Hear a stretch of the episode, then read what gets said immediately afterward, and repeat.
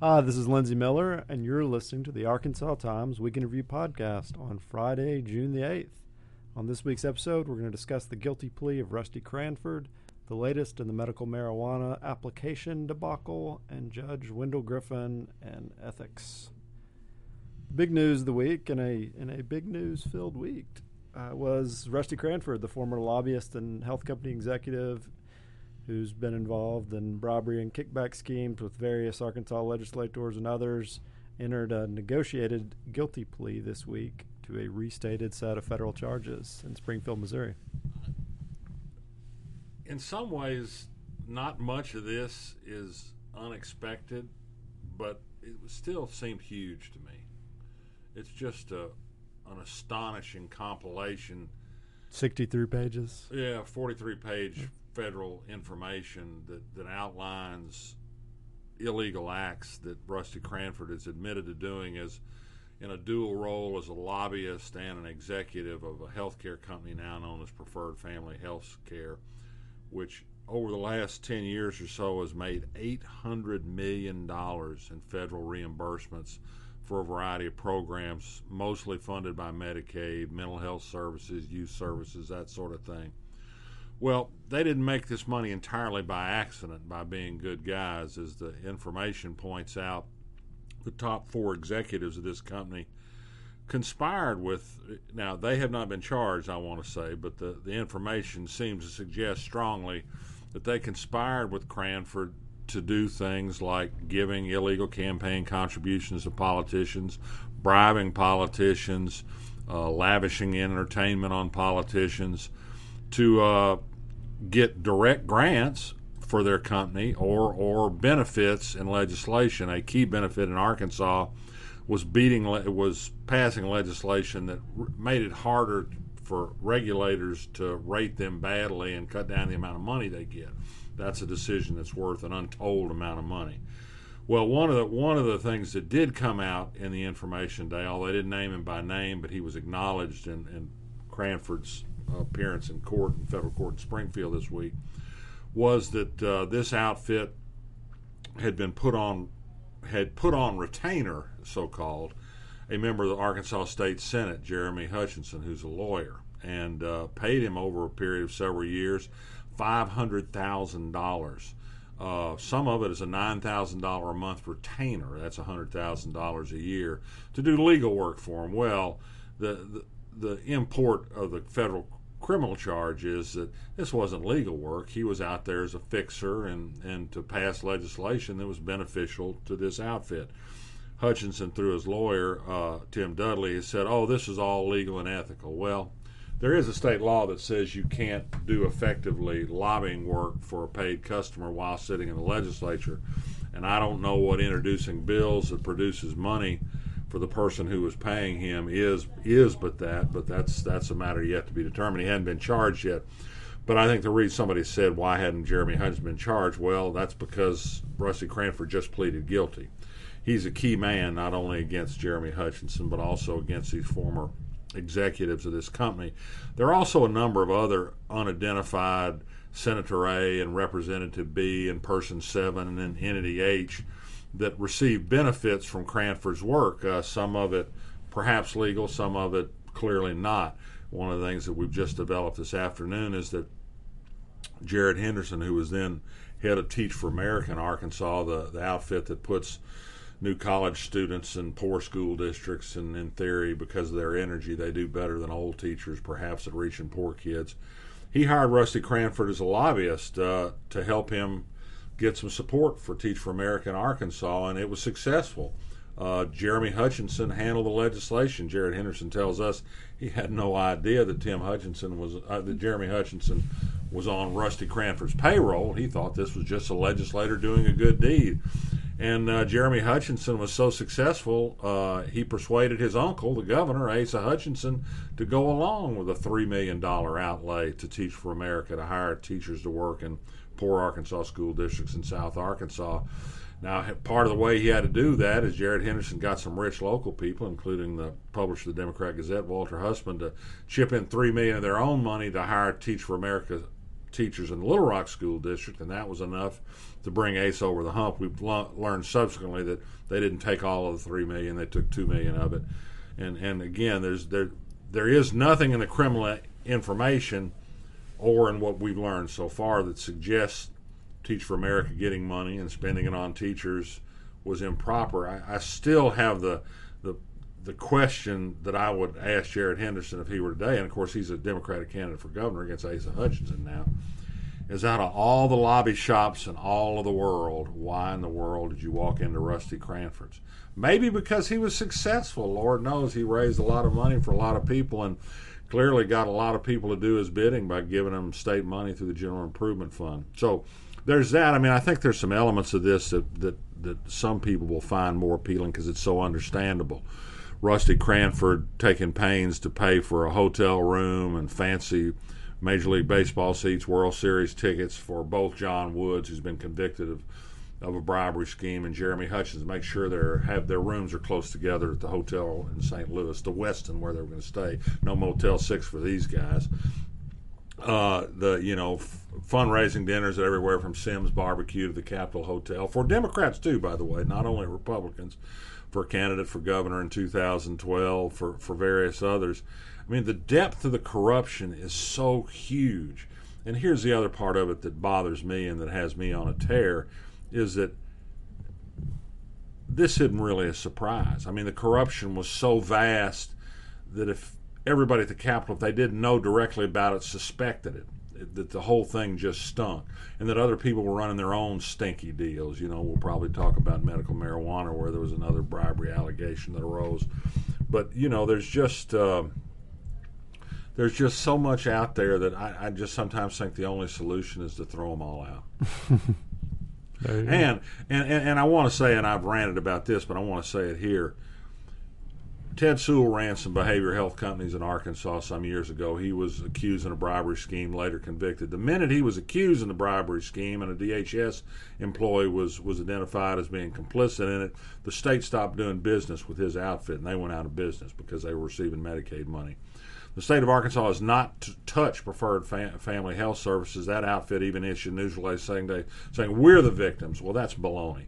They're not the victims. They are in a preferential place in Arkansas with tens of millions in federally reimbursed money, in part thanks to a corrupt criminal enterprise that paid bribes and did kickbacks and gave, gave illegal money and passed legislation that benefited them. They're in a position of making this money now through dirty hands. And, and I just I think there ought to be an investigation. I think I think they ought to end their business, frankly. But but there ought to be more effort than the governor has made to date to do anything about this. It's all been saying, oh, there's nothing we can do about it. They're the only people out there to do this. This is unacceptable. And frankly, I thought Michael John Gray, the state Democratic Party chairman today, who issued a namby-pamby statement saying, well, if somebody is charged, then they ought to resign from the Senate, aimed at Jeremy Hutchins, said, you know, we've got how many legislators now, former legislators? Micah Neal, Jon Woods, Jake Files, Henry Wilkins, Eddie Cooper. That's five who've all pleaded guilty or been found guilty. We've got a lobbyist who's pleaded guilty. We've got a state senator who was paid five hundred thousand dollars to to do business for a dirty lobbyist, and even if it was legal, it stinks.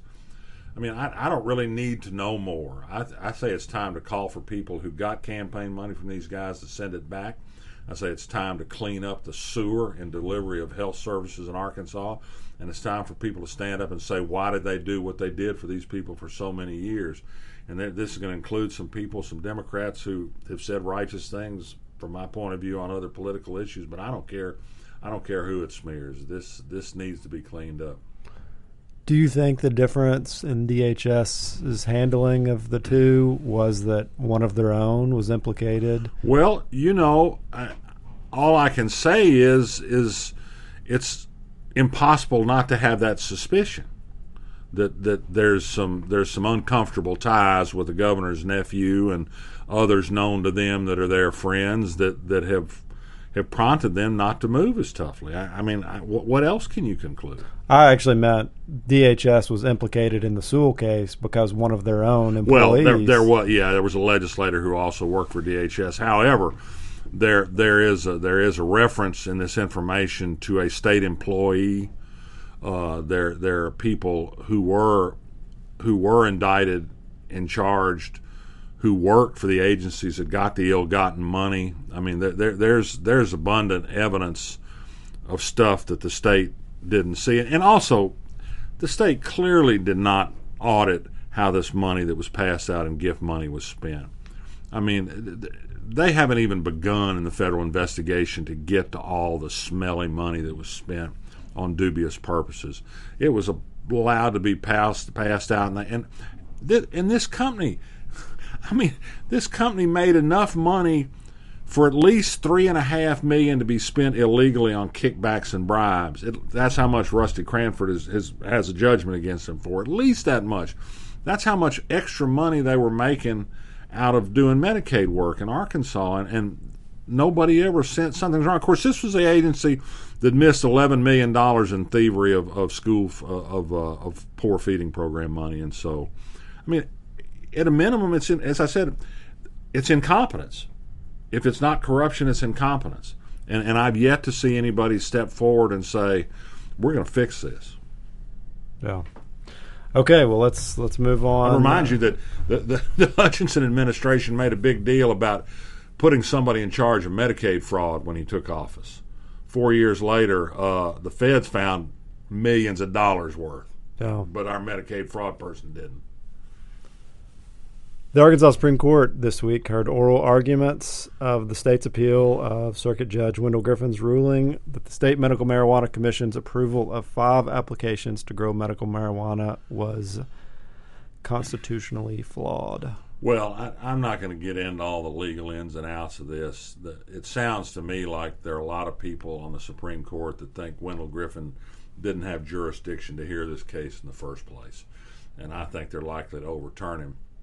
However, they're going to do so in the face of news that that that was filed in this case that there's a lot of there's a marijuana commissioner who said one of the applicants for a cultivation permit attempted to bribe him, but he didn't take it. Now he also didn't report the bribe attempt. We're not entirely clear exactly how news of this bribe attempt surfaced. However, I have some not wholly confirmed indications from a variety of sources that there may have been a sting underway on somebody who suspected there might be a commissioner who was susceptible, and there perhaps is some evidence that might support that point of view, and that was how this came to be known. I don't know if that's true.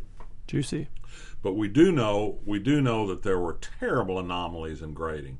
You know, one commissioner who gave two high scores amidst ultra low scores for everybody else. Just so happens one of his two high scores went to this company that supposedly offered a bribe to a commissioner. Hmm. So uh, he gave him a high score, but didn't take the money. I mean, that's what some people are saying. I, I, well, it is all very weird how this came down. the The attorney general's office asked the court if it could present the sealed letter to the court and to the attorneys, but the uh, attorneys were not supposed to show it, share it with their clients. Right, and the Supreme Court ultimately decided that the the letter should be released. What I don't understand unless the attorney general was trying to force out this information, several people in response to the filing of this letter said the record on this case is closed. This letter is irrelevant to what's before this court, which is exactly true.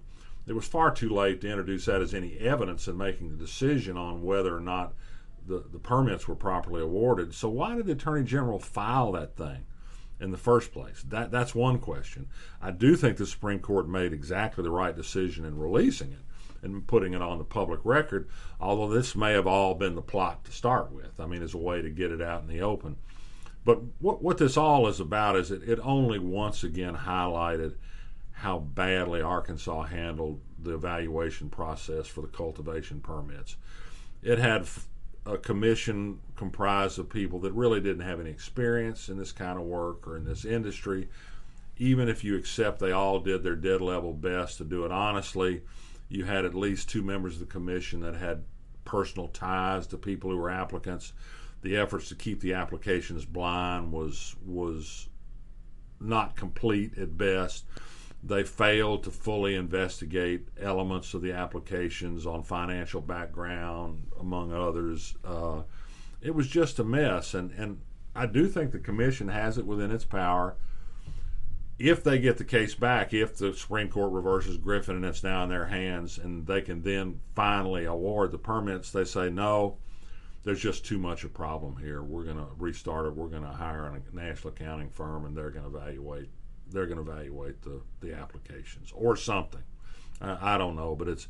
I don't think there's any way the public has any reason to be confident that there's been a fair and proper process in reviewing these applications, and it just seems to me to go from where we are now is a bad mistake. However, that means delaying the delivery of medical marijuana to people who want it and need it and who voted to have it in Arkansas for a considerable time. For a long time, and and and and until the marijuana can be grown, it can't be sold. Right. Because they we haven't even started. They haven't even started grading the no, dispensary applications. Grading the dispensary applications. So so when was this approved? A year ago in November? Is that yep. no?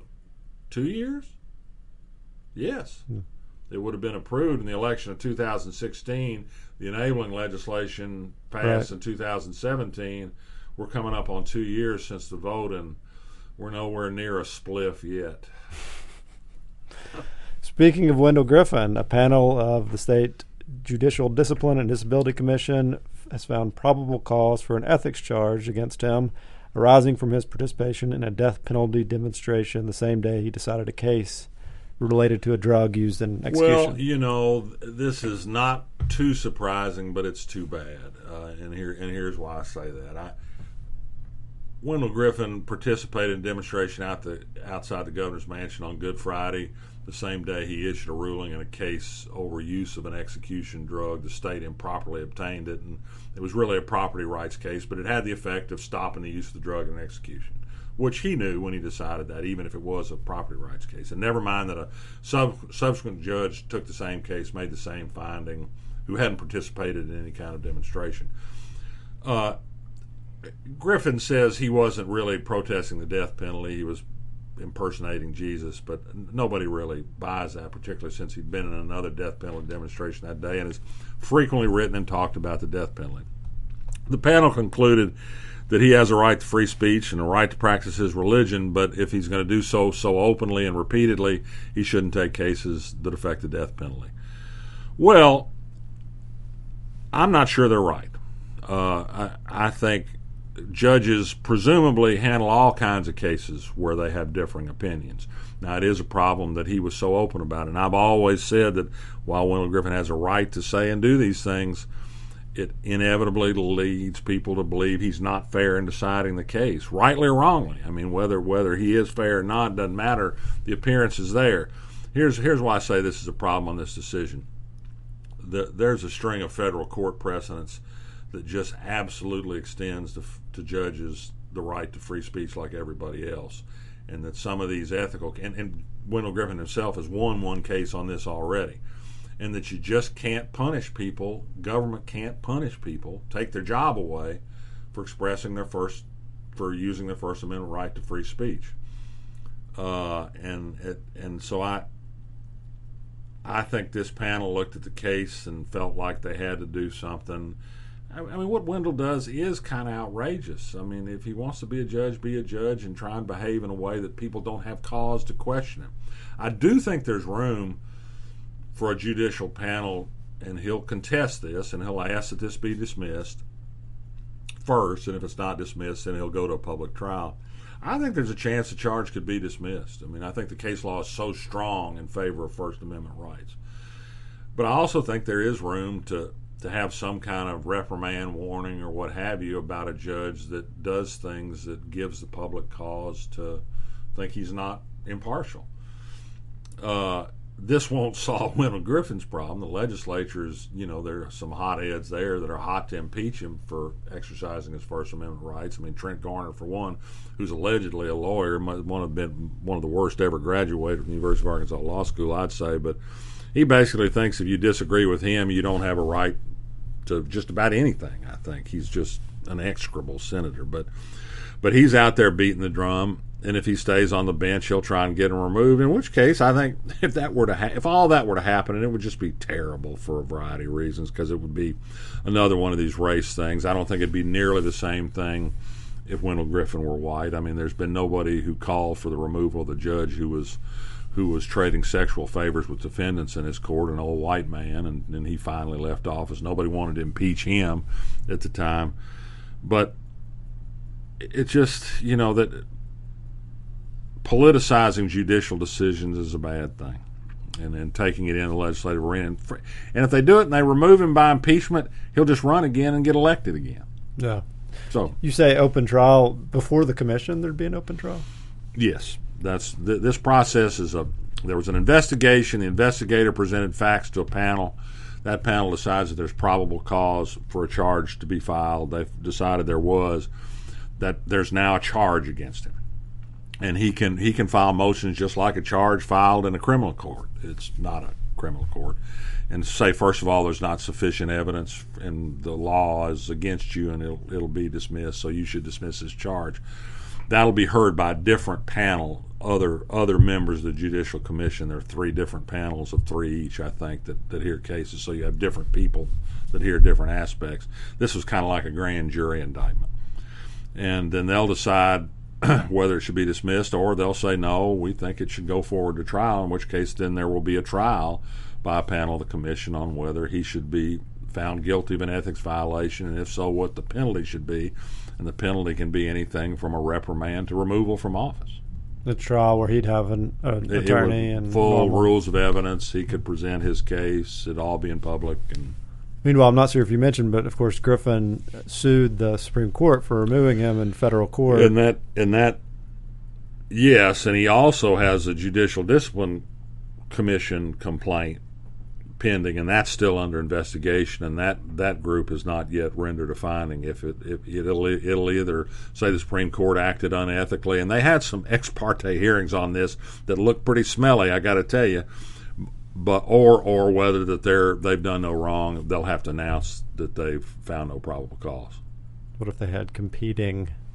Uh, well, that would just be another reason why sometimes we just need to. I mean, this the Supreme Court acted improvidently in this. They acted without due process for Griffin.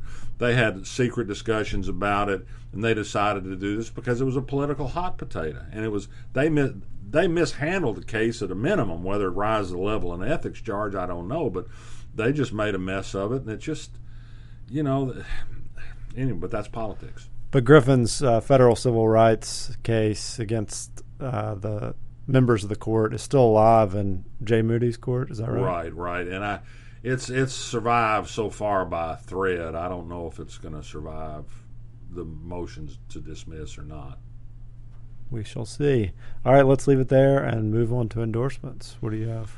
Well, I'm just you know I just can't shake Nazi Germany. It's, so I've watched a couple of movies lately that I recommend. I don't know if they're that new, but one of them's Labyrinth of Lies, and the other one is the the People versus Fritz Bauer, and they're both related to a guy named Fritz Bauer who was uh, a, a, a, uh, he'd been in prison in a concentration camp. He was a German Jew for time, got free, stayed in Denmark till after the war, then got a job in the German prosecutor's office, and his job was to go after former Nazis. And he got tremendous resistance from the many former Nazis who were then running the German government. But he did one thing: he tipped off the Mossad, the Israeli uh, secret service, on where to find Adolf Eichmann, and and that got him in deep Dutch with the Nazi sympathizers who were still in German government. But they're just they're, they're both good period pieces. They're in German with subtitles, but the look of Germany in the 50s and kind of the lingering post-war thing, and and finally some some real success. He was also gay, by the way, which kind of adds an element to the story, and and uh, it was I don't know, just coping with our past and coming to grips with it and moving forward. It's they're both they're both pretty interesting. I, Did you read the Plot Against America, the Philip Roth book? No. You'd probably like it. It's uh, I just have a few pages left. It's him uh, it's an alternative history where he imagines that um, uh, why is my mind blanking out? Who's the famous airplane pilot who's Nazi sympathizer? Lindbergh. Oh, yeah. Charles Lindbergh uh, becomes president. Whoa. And uh, and and well, his, he kind of did. His, his name's Trump. His sympathy, yeah. So this book got a lot of uh, attention after the election of Trump because there's the, the quite a, stuff. quite a bit of parallels. It's it's worth reading. I mean, of course, Roth is always great, but he it's a very elaborate alternative history that that's rooted in um, you know a lot of historical research. And and there's basis to believe that there's a strong element of people that have appeal for those points of view. Yeah, yeah.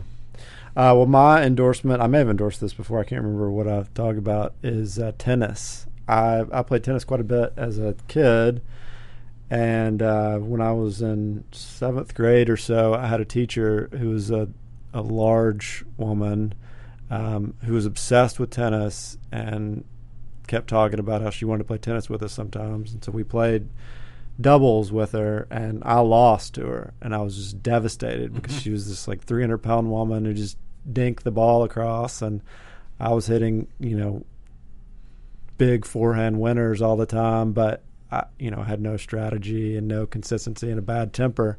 so, so I quit playing for years after that um, until I was in high school, and I picked it up a little bit, and then I've played sporadically. But our uh, friend and colleague Leslie Peacock takes this group lesson along with her her daughter Hannah, who also works here, and um, they taught me into going along. It's at Rebsamen um, Park, which is a great.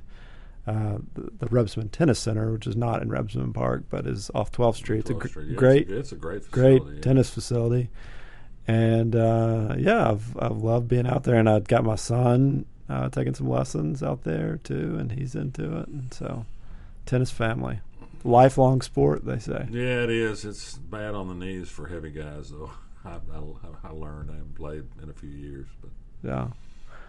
Okay, well, we will leave you there. Uh, thanks for listening. Subscribe via iTunes. Give us a rating and review, and check out our other shows. The Conversation with Matt Price, uh, Rock the Culture with Antoine Phillips, and uh, No Small Talk with Stephanie Smittle and Amaya Jones. They're all great. See you soon. see you later.